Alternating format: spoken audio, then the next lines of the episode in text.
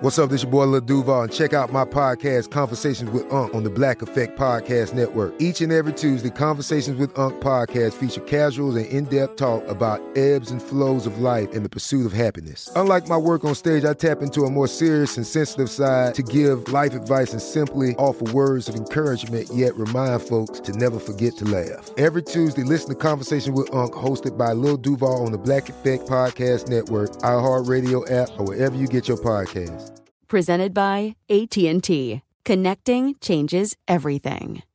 What does every grocery store aisle now have in common? Products that come in paper packaging. And not just the obvious ones like cereal boxes and juice cartons. From beauty products to boxed water, there are more opportunities to go papertarian than ever before. So why should you? Because paper comes from a renewable resource and can be recycled up to seven times. Simply put, it's the smart choice for the environment. And it turns out the easiest choice for you. Learn more at howlifeunfolds.com slash papertarian. When you think about the future, what kind of technology do you envision? Whatever the future holds, artificial intelligence will undoubtedly be at the heart of it all. Join Graham Class as he hosts season two of Technically Speaking, an Intel podcast, and hear from the minds transforming healthcare, retail, entertainment, personal computing, and more with the help of AI. Tune in every other Tuesday and explore the latest technology that's changing our world today and creating a more accessible tomorrow. Listen to Technically Speaking, an Intel podcast on the iHeartRadio app, Apple Podcasts, or wherever you get your podcasts. Hello and happy Saturday. Constance Markievicz was born 155 years ago on February 4th, 1868. She was an Irish political activist and the first woman elected to the British Parliament and played a role in the Easter Rising of 1916. When we originally aired this episode, we re aired our prior episode on the Easter Rising as a Saturday classic shortly beforehand. We are not doing that this time around, since, at least so far, we haven't really been repeating Saturday classics, but just for folks who are interested in more on that part of her story, it is still in our feed. It originally aired on April 20th, 2016. This episode originally aired on March 19th, 2018. Enjoy. Welcome to Stuff You Missed in History Class, a production of iHeartRadio.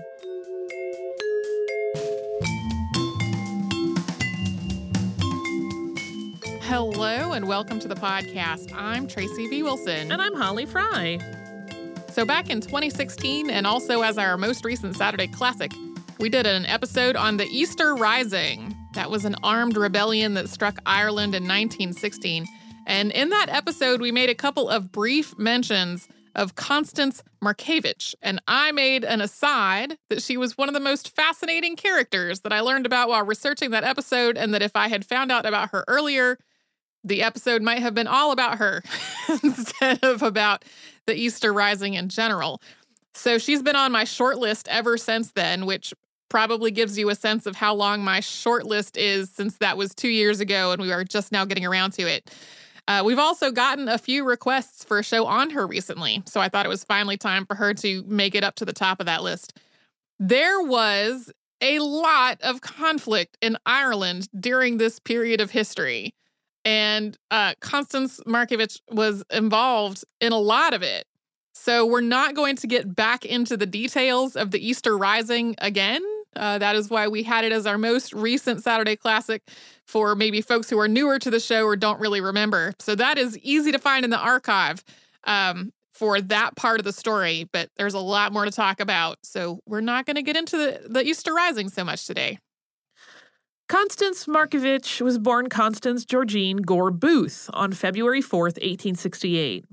Her father was Henry Gore Booth, and her mother was Georgina May Hill. Constance was their oldest child, and she was born in a townhouse that the family kept near Buckingham Palace in London. She'd eventually have four younger siblings, though she was always closest to her sister Ava, who was two years younger. Constance grew up and was educated at Lissadell House. Although her mother was from Yorkshire, on her father's side, the family had lived in this part of Ireland since 1621. That was when Paul Gore was made a baronet and granted part of the land that would become Lissadell Estate. The house itself that she was raised in was a lot newer than that, though. It was only about 30 years old when Constance was born.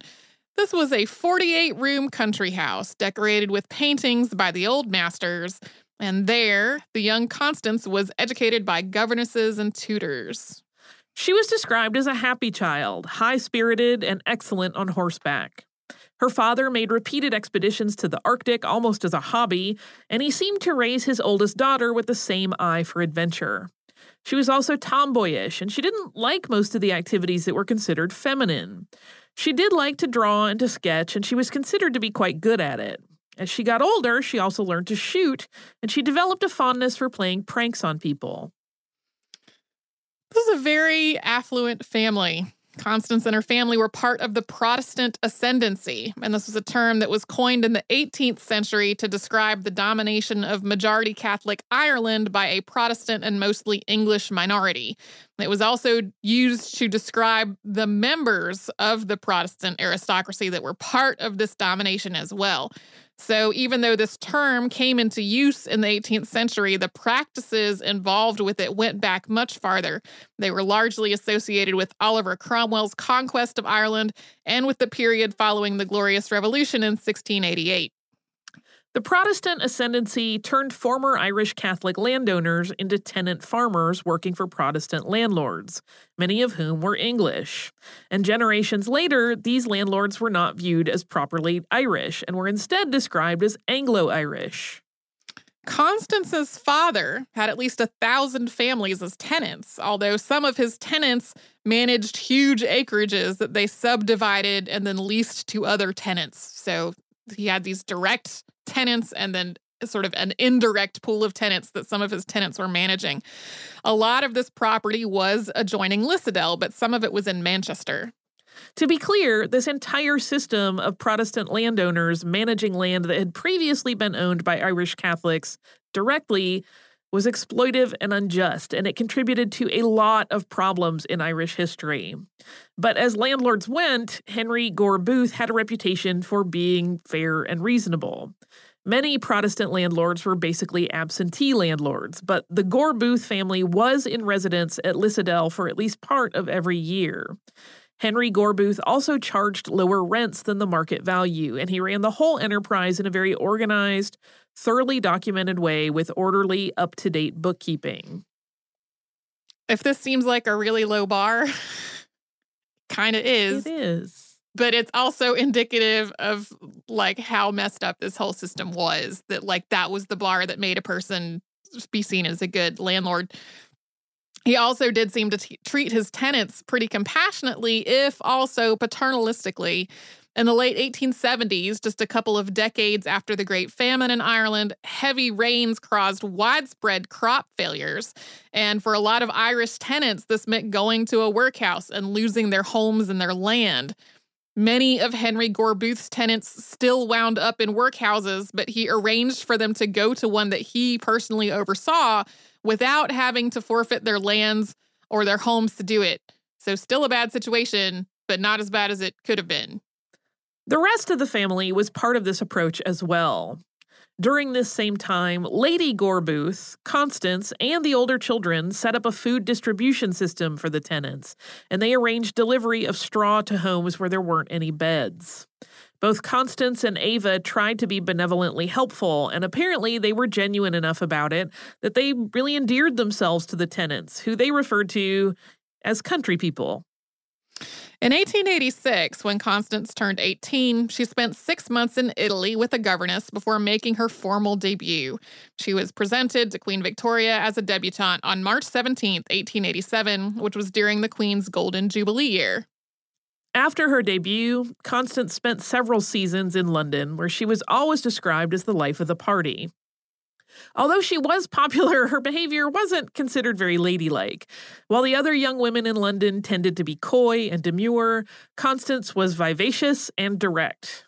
Those pranks that she liked to play on people could also be kind of mocking and mean spirited, which may have turned off some suitors. She could also be very daring. One night, she actually jumped out of her carriage to physically get in between two men who were fighting on the street, calling for other passersby to come help her break up the fight.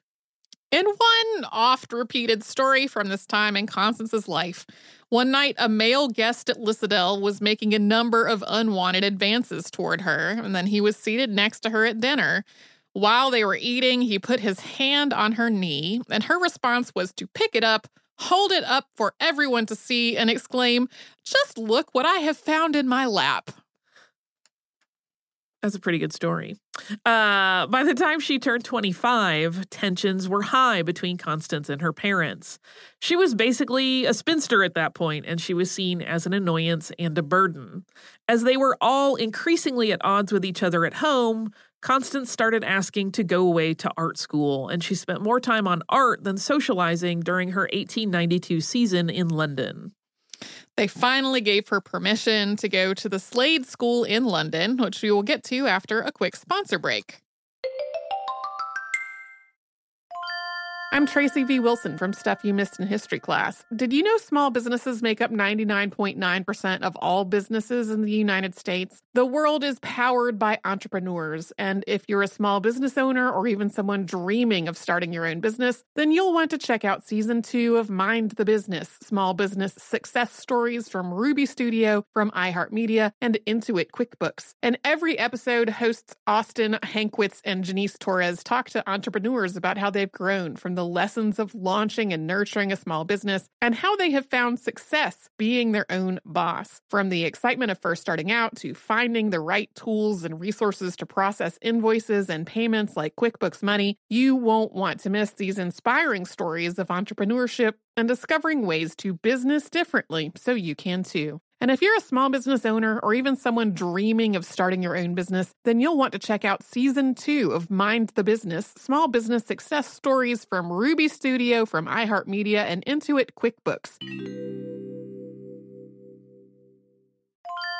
Planning your next trip? Choice Hotels has a stay for any traveler you want to be with 22 brands and over 7,400 locations. Whether you're a business traveler, a family road tripper, someone who wants to seek out history and maybe make your own, or just planning a quick getaway, Choice Hotels has a stay for any you. Like a Cambria Hotel, where you can be a cocktail connoisseur and sip locally inspired craft beverages at downtown locations in the center of it all. This is a fun way to visit cities with a lot of history and a lot of fun in mind. Or a Radisson Hotel for all our productivity powerhouses out there. With flexible workspaces and on site restaurants, you'll get the most out of your work trip. You'll get the coffee, the Wi Fi, and the work done. And we can't forget about comfort hotels. Imagine you're a family road tripper waking up in your big spacious room and then heading down to a free hot breakfast for the entire family, including waffles. So you'll be well fed and ready for the day's adventure, even if that's just relaxing. After that, you're spending all afternoon relaxing by the pool. You deserve it. What are you waiting for? Join Choice privileges and start earning points toward your next stay. Find a stay for any you. Book directly at choicehotels.com, where travels come true.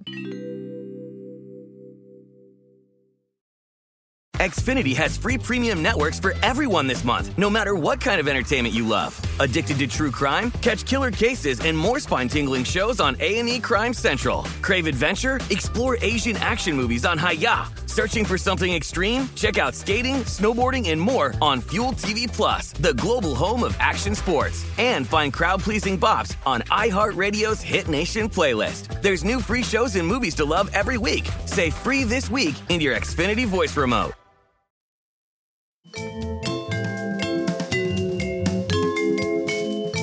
Constance started studying art at the Slade School in London in 1893. She still spent a lot of time back home in Sligo, but just being able to have some measure of independence helped to ease some of the tension between her and her parents. Constance and her sister Ava started socializing with lots of artists and writers, including William Butler Yeats, who had ongoing connections with the Gore Booth family and with the part of Ireland that they were living in. In 1896, Constance, Ava, and their sister Mabel became focused on the issue of women's suffrage. Together, they started a Votes for Women organization in County Sligo, with Constance serving as president, Ava as secretary, and Mabel as treasurer. In a speech at one of their meetings, Constance posed the question of why, if women were so incompetent, had there been no enormous uprising against Queen Victoria? She also argued against organizations having separate auxiliary units just for women because doing so set up women as a separate class from men. In 1898, Constance continued her study of art by moving to Paris to study at a studio run by Rodolphe Julian. She was at this point completely dedicated to this study, even wearing a wedding ring to symbolize that she was married to art. But not long after arriving in Paris, she met Polish playwright and artist Count Casimir Markievicz. Constance and Casimir were immediately taken with each other. He was tall and handsome and six years younger than she was. He was also a very good painter. He was, uh, being from Poland, very unlike most of the people that she had known in her life. He was also married, although his wife died in 1899, just a few weeks after he and Constance met. By the time Casimir's wife died, he and Constance were already quite close. They had a passionate romance that involved lots of bicycling and at one point a duel that Casimir fought to defend Constance's honor after someone insulted her at a costume ball. On September 29, 1900, they got married. Constance's younger sister Mabel, who had been engaged for years, also got married not long after, suggesting that the family was traditional enough to insist that the oldest daughter get married before the younger ones. Although Casimir styled himself as a count, it is not completely clear whether he actually was one. If he did have some kind of title, he did not have a lot of money. And even though Constance came from quite a lot of money, her father had died in January of 1900, and virtually the entire estate was settled on her brother. So, as the newlywed couple divided their time among Paris, Lissadell, and the Markievicz family estates in Poland, they mostly did it with the financial help of the family. On November 13th, 1901, they had a daughter named Maeve. In 1903, the Markievicz family moved to a home in Rathgar, which was at the time its own village, but today is a suburb of Dublin. Constance's mother had secured the house for them and was also largely raising young Maeve. Stanislaus, the Count's son by his first marriage, moved into the Rathgar home, and Maeve visited from time to time. While living in Ireland, Constance and Casimir started spending more and more time among artistic and literary circles, and they joined an art society with William Butler Yeats and George A.E. Russell. And Constance became increasingly interested in Irish nationalism. She met Maud Gonne, who was the founder of the Irish nationalist women's organization Daughters of Ireland, and started becoming involved in other nationalist organizations. At first, Constance's involvement in Irish nationalism was viewed with suspicion. It didn't make a lot of sense that the oldest daughter of an ascendancy family would take the side of Irish nationalists at all. After all, she was part of a minority ruling class that was almost the exact opposite of the idea of a free, independent Ireland. Aside from Ava, her relatives didn't approve of the connections she was making, and those connections suspected she was really a spy. She stuck with it, though, even as she and Casimir started to drift apart. When they met, they had both had a tremendous passion for art in common. And now Constance's passion was becoming Irish nationalism and fighting for a free Ireland. And this was a passion that Casimir just didn't share. You wouldn't necessarily think he would share it, he was not Irish. Earlier in their marriage, Constance had styled herself as a countess because she had married a count. But as they grew apart, she started calling herself Madame, which was a fashionable thing to do among women in the movement. In the early 1900s, there were several different nationalist and separatist organizations operating in Ireland who wanted Ireland to be independent from the British Empire. In 1905, Arthur Griffith established Sinn Féin, meaning we ourselves or ourselves alone, which absorbed some of these organizations.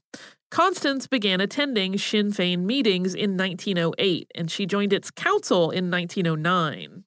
Also in 1909, she co founded Na Fianna Éireann, also known as just the Fianna, which was an Irish nationalist scouting organization for boys. Part of its purpose was paramilitary. They were training boys in marksmanship and drilling and basically preparing them to join nationalist and Republican militia as they got older. A lot of these boys were living in extreme poverty and thinking that a country life would help them. Constance leased a large country house and basically operated it as a commune for them. Sometimes the Fianna was known to pick fights with some of the more eh, affluent Anglo Irish boys in more wealthy neighborhoods, which was something that Constance tacitly allowed. Throughout all of this, Constance also became more serious about feminism. But she didn't see this issue as separate from Irish nationalism.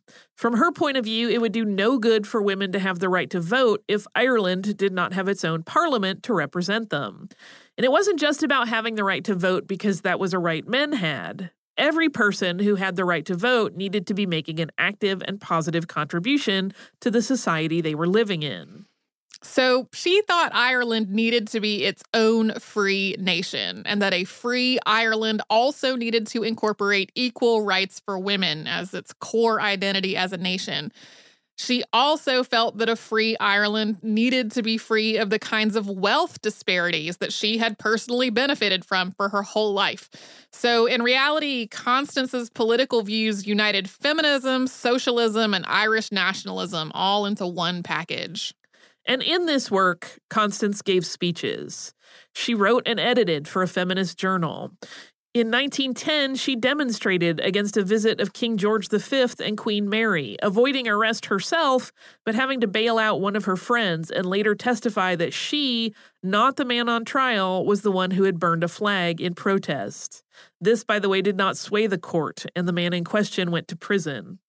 In 1912, Constance and some of her friends started serving Irish stew to school children, both to feed them because they were living in poverty and also to draw attention to the fact that a law that was allowing local authorities to provide school lunches had been written not to include Ireland, where a disproportionate number of school children were living in poverty. She did similar work during the 1913 Dublin lockout, this was a massive labor dispute in which companies responded to growing efforts to unionize by locking employees out of their jobs. This dispute started at the Dublin United Tramway Company and then spread out through other industries. Eventually, about 20,000 workers in Dublin had been locked out of their jobs, and violent clashes between workers and police were ongoing. Constance Markievicz and Delia Larkin, who was the sister of labor organizer James Larkin, ran a soup kitchen during this lockout that fed about 3,000 people a day. By August 1913, James Larkin was a wanted man. He stayed at the Markievicz home on August 30th of that year, and then the next day, Constance and some others helped to smuggle him past police presence so that he could make a promised public appearance. That appearance did not last long, though. He got onto a balcony at the Imperial Hotel where police promptly spotted him and arrested him. When Larkin was being escorted to a police car, Constance went to tell him goodbye and good luck, and a police officer struck her in the face with a baton. This sparked a melee between police and workers, in which two men were killed with police batons and more than 400 people, including both workers and police, were injured. This incident became one of several days in history known as Bloody Sunday. Anytime somebody sends us a message asking if we will do a podcast on Bloody Sunday, I have to ask which one. There are so many that there are, in fact, two in this episode. The Dublin lockout is often cited as one of the precursors to the 1916 Easter Rising, which we're going to touch on after a sponsor break. I'm Tracy V. Wilson from Stuff You Missed in History class. Did you know small businesses make up 99.9% of all businesses in the United States? The world is powered by entrepreneurs, and if you're a small business owner or even someone dreaming of starting your own business, then you'll want to check out season two of Mind the Business Small Business Success Stories from Ruby Studio, from iHeartMedia, and Intuit QuickBooks. And every episode, hosts Austin Hankwitz and Janice Torres talk to entrepreneurs about how they've grown from the lessons of launching and nurturing a small business, and how they have found success being their own boss. From the excitement of first starting out to finding the right tools and resources to process invoices and payments like QuickBooks Money, you won't want to miss these inspiring stories of entrepreneurship and discovering ways to business differently so you can too. And if you're a small business owner or even someone dreaming of starting your own business, then you'll want to check out season two of Mind the Business Small Business Success Stories from Ruby Studio, from iHeartMedia, and Intuit QuickBooks. Planning your next trip? Choice Hotels has a stay for any traveler you want to be with 22 brands and over 7,400 locations. Whether you're a business traveler, a family road tripper, someone who wants to seek out history and maybe make your own, or just planning a quick getaway, Choice Hotels has a stay for any you. Like a Cambria Hotel, where you can be a cocktail connoisseur and sip locally inspired craft beverages at downtown locations in the center of it all. This is a fun way to visit cities with a lot of history and a lot of fun in mind. Or a Radisson Hotel for all our productivity powerhouses out there. With flexible workspaces and on site restaurants, you'll get the most out of your work trip. You'll get the coffee, the Wi Fi, and the work done. And we can't forget about comfort hotels. Imagine you're a family road tripper waking up in your big spacious room and then heading down to a free hot breakfast for the entire family, including waffles. So you'll be well fed and ready for the day's adventure, even if that's just relaxing. After that, you're spending all afternoon relaxing by the pool. You deserve it. What are you waiting for? Join Choice privileges and start earning points toward your next stay. Find a stay for any you. Book directly at choicehotels.com, where travels come true. Xfinity has free premium networks for everyone this month, no matter what kind of entertainment you love. Addicted to true crime? Catch killer cases and more spine-tingling shows on A&E Crime Central. Crave adventure? Explore Asian action movies on Hi-YAH. Searching for something extreme? Check out skating, snowboarding, and more on Fuel TV Plus, the global home of action sports. And find crowd-pleasing bops on iHeartRadio's Hit Nation playlist. There's new free shows and movies to love every week. Say free this week in your Xfinity voice remote.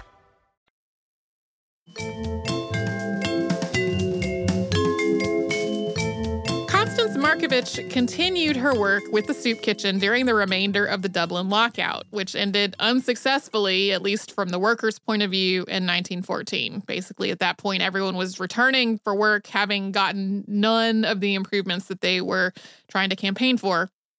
By then, her marriage to Casimir Markievicz was basically over. Their split was amicable, though, and he left Ireland in 1913 to take a position as a war correspondent. Tensions in Ireland were continuing to escalate. The Government of Ireland Act was given royal assent on September 18, 1914, which was intended to give Ireland home rule within the United Kingdom. But on the same day, the Suspensory Act of 1914 delayed the Government of Ireland Act from being put into effect because of World War I. No one in Ireland was happy with this situation. Unionists who wanted to remain part of Great Britain objected to the Government of Ireland Act in general, as did the radical Republicans who wanted Ireland to be independent. And the moderate faction, who were happy for Ireland to be part of the UK as long as they had home rule, were angry that the Government of Ireland Act had been delayed. This conflict, which, I mean, this had been building for years, eventually led to the 1916 Easter Rising, which was an armed uprising against British rule in Ireland. Our previous episode has more detail on the rising itself. Constance Markievicz joined the Irish Citizen Army and acted as a liaison officer during the Easter Rising. She also acted as a sniper, and when she was finally arrested, she famously kissed her pistol before surrendering it. Markievicz was one of many women who took part in the Easter Rising, but she was the only one who was court martialed afterward. She was kept in a cell by herself, and while she was awaiting sentence, she and all the other prisoners could hear the executions of those who had been sentenced to death being carried out every morning. In the end, she was found guilty and sentenced to death, but her sentence was commuted to life in prison with hard labor on account of her gender. When she was given the news, she said she'd wished they'd had the decency to shoot her. Eventually, she was moved to Mountjoy Jail, where she could no longer hear her compatriots being executed every morning and where her family could visit her. When her sister brought her the news that James Connolly, who was one of the most prominent figures in the Rising, somebody she had been working with for a long time, had been executed, Constance asked, Why didn't they let me die with my friends? Authorities were worried that Constance would develop a following if she was kept in a prison in Ireland. So she was transferred to a prison in England where she was placed in the general prison population. She and the other incarcerated women were housed in squalor, only allowed to write one letter a month, and fed barely enough to keep them alive. While imprisoned, she converted to Catholicism. Most of the surviving participants in the Easter Rising were released from prison in the spring of 1917. Constance was released on June 18th of that year. She returned to Dublin to a hero's welcome and was formally received into the Catholic Church a week later. Though she was being treated as a celebrity, Markievicz picked right up where she had left off. She continued to be involved in numerous organizations, including being president of Cumann chief scout of the Fianna, a major of the Irish Citizen Army, on and on. She was also elected to the Sinn Féin Executive Council, and soon she and other members were back in prison, partly because of anti conscription activities. Again, this was during World War I, and partly because the British government just didn't think it was possible to both fight World War I and fight Irish nationalists at the same time. So they imprisoned all the movement's leaders. This time, though, she was treated as a political prisoner rather than being in the general prison population. A general election was called in the United Kingdom immediately after the end of World War I. It was held on December 14, 1918. Sinn Féin ran Constance Markievicz as its candidate for the St. Patrick Division of Dublin. She won by a wide margin, defeating an incumbent of 26 years and becoming the first woman to be elected as a member of parliament. She was, at the time, in prison in spite of half of its candidates being incarcerated at the time, 73 members of Sinn Féin were elected in 1918. They defeated candidates from the Irish Parliamentary Party in almost all of Ireland. This was a huge upset.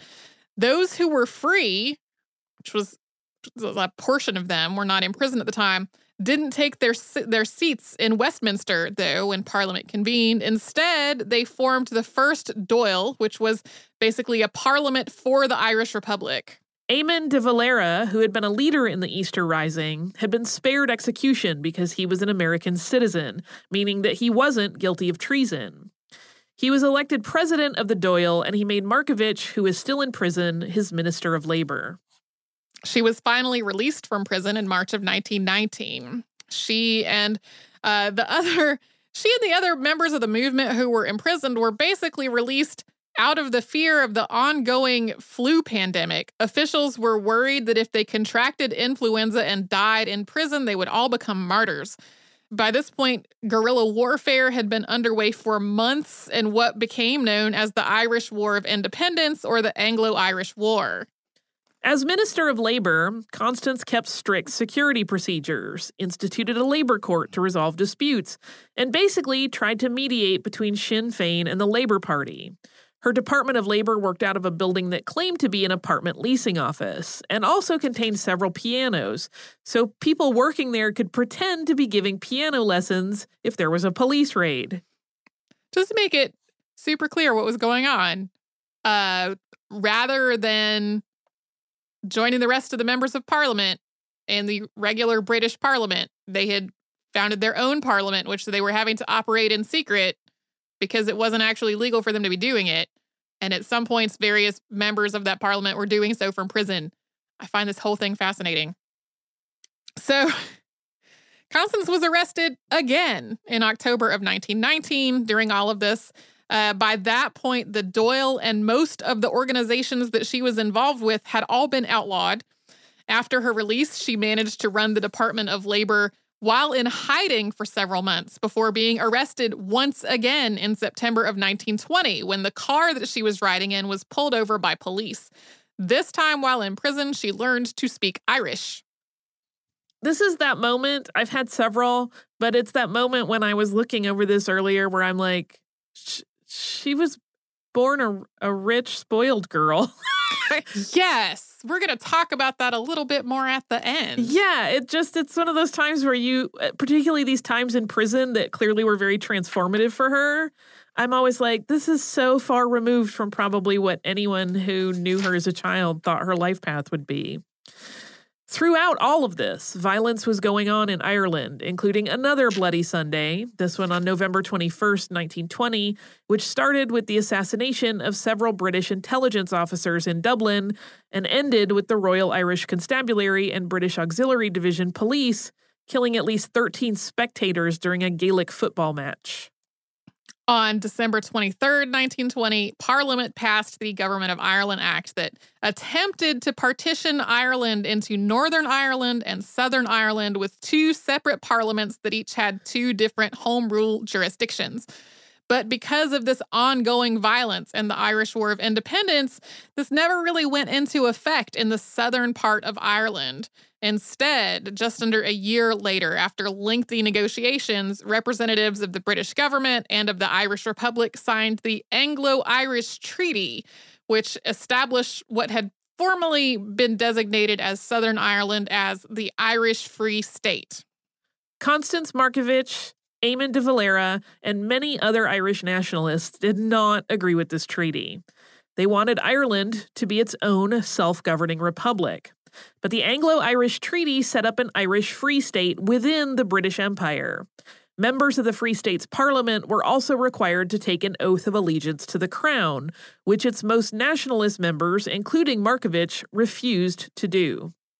There was a walkout of like this this treaty was ultimately passed on the Irish side by a kind of narrow majority and there was a mass walkout of the people who didn't agree with it after it had been signed. Markievicz left Ireland for a time after the signing of the Anglo Irish Treaty. She traveled both to Paris and then to the United States, and there she went on a lecture tour to support total Irish independence. When she got home, she found that Ireland once again was being struck by violence, now in the Irish Civil War, which was between Irish Republicans and Irish nationalists. These were people that had previously been mostly on the same side, now against one another. Markievicz, who was now 54, joined the nationalist cause, once again taking up arms as a sniper. In 1923, she was arrested and imprisoned again. Many of the Irish nationalists imprisoned at the time had started a hunger strike, which Markievicz joined as soon as she was incarcerated. She fasted for three days, at which point the strike was called off because of the death of one of the participants. She was released from her final incarceration on Christmas Eve, 1923. Out of prison, Constance Markievicz was really disappointed in what Ireland had become. She had envisioned a free Ireland that would be a radical workers' democracy, and instead, they had this Irish Free State that was still part of the British Empire, even to the point of having to have an oath of allegiance to the crown if you were going to be a member of its parliament. She was also disappointed that a lot of the social hierarchies were in place now, as had been before. She started turning her attention to local politics and service, including working with the Rathmines Urban Council to build wash houses and public baths to serve the 400,000 residents who did not have running water in their homes. In 1926, she joined Fianna Fáil, the newly established Irish Republican Party, which had split off from Sinn Féin. She continued to be politically active for the rest of her life. She died in Dublin on July 15, 1927, not long after she had had an appendectomy. Casimir and Stanislaus were both with her when she died, although at that point she was estranged from her daughter Maeve. Her sister Ava died the year before, having spent most of her life dedicated to social and political issues, working with her lifelong partner Esther Roper, who she had been with since 1896. Constance's funeral was attended by thousands of people with a procession that took hours to pass. After her death, and uh, really before, frankly, uh, people had a lot of disparaging comments to make about Constance Markievicz. Playwright Sean O'Casey, who was in the Irish Citizen Army with her, called her a quote, Catherine Wheel of Irresponsibility. Judge William Evelyn Wylie, who was present at her court martial, later on wrote of it saying that she had curled up completely and cried a lot and said things like, I'm only a woman and you cannot shoot a woman, basically moaning the whole time. Official court records say the opposite. They say that she actually stood up to the court. Uh, in her account, she said in court that she had fought for Ireland's independence during Easter week and was as ready to die for it now as she had been then her correspondence during her incarcerations, which were, I mean, this correspondence was consistently steadfast and resolute and sometimes even optimistic, also suggests that like a teary breakdown and a bunch of moaning in court would have been completely out of character for her.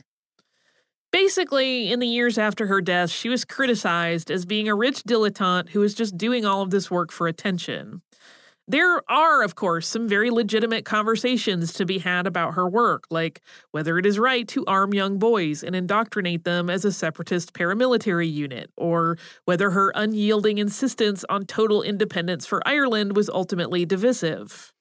That was not what a lot of the criticism was about, though. It was about uh the, what she wore that she had a nice uniform made for herself, that she had a portrait made of herself with her gun. Like people made a big deal out of things that she was wearing and the way that she talked and the fact that she had come from rich affluence uh, and the whole only doing it for attention claim. I think is one that you mainly hear about women and children, uh, and also doesn't really jive with having gone to prison repeatedly and been on hunger strikes and done hard labor. Like n- none of that really adds up to oh, just doing it for attention, which is a gendered and dismissive comment to make in the first place. Uh, some of the criticisms along those lines have softened in the decades since her death, and a portrait of her was presented to the Speaker of the House of Commons on February 28, 2018. At least it was announced that was going to happen. I did not find an article saying that yes, it actually did. Um, it was part the pre- the presentation of that portrait was part of the year long celebration of the Representation of the People Act of 1918, which became law on February 6th of that year and gave um, all men over 21 and all women property owners over the age of 30 the right to vote. So it was part of a suffrage celebration.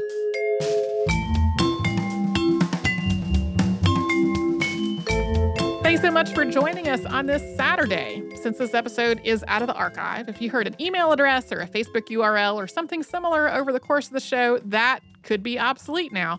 Our current email address is historypodcast at iheartradio.com. Our old How Stuff Works email address no longer works. You can find us all over social media at Missed in History. And you can subscribe to our show on Apple Podcasts, Google Podcasts, the iHeartRadio app, and wherever else you listen to podcasts.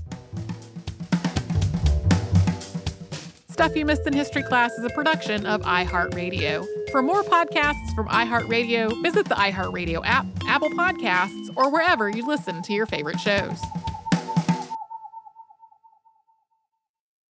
Xfinity has free premium networks for everyone this month, no matter what kind of entertainment you love. Addicted to true crime? Catch killer cases and more spine-tingling shows on A&E Crime Central. Crave adventure? Explore Asian action movies on Hi-YAH. Searching for something extreme? Check out skating, snowboarding, and more on Fuel TV Plus, the global home of action sports. And find crowd-pleasing bops on iHeartRadio's Hit Nation playlist. There's new free shows and movies to love every week. Say free this week in your Xfinity voice remote. Xumo Play is your destination for endless entertainment. With a diverse lineup of 350 plus live channels, movies, and full TV series, you'll easily find something to watch right away. And the best part? It's all free. Love music? Get lost in the 90s with iHeart 90s, dance away with hip hop beats, and more on the iHeartRadio music channels. No logins, no signups, no accounts, no hassle. So what are you waiting for? Start streaming at play.xumo.com or download from the app and Google Play stores today. All you can stream with Xumo Play. This is Malcolm Gladwell from Revisionist History. eBay Motors is here for the ride. With some elbow grease, fresh installs, and a whole lot of love, you transformed 100,000 miles and a body full of rust into a drive that's all your own. Brake kits, LED headlights, whatever you need, eBay Motors has it. And with eBay Guaranteed Fit, it's guaranteed to fit your ride the first time, every time, or your money back. Plus, at these prices, you're burning rubber, not cash. Keep your ride or die alive at ebaymotors.com. Eligible items only, exclusions apply.